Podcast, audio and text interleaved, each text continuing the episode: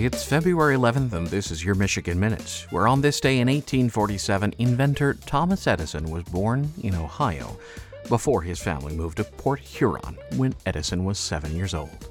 He sold fruits and vegetables on the street and signed on as a train runner before he was fired for accidentally starting a fire with his lab equipment. In his 84 years, Thomas Edison acquired a record number of 1,093 patents.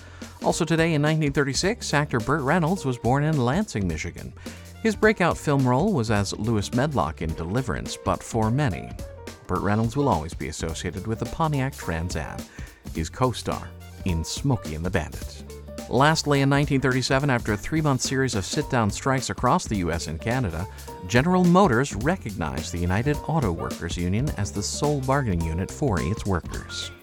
And that is your Michigan Minute.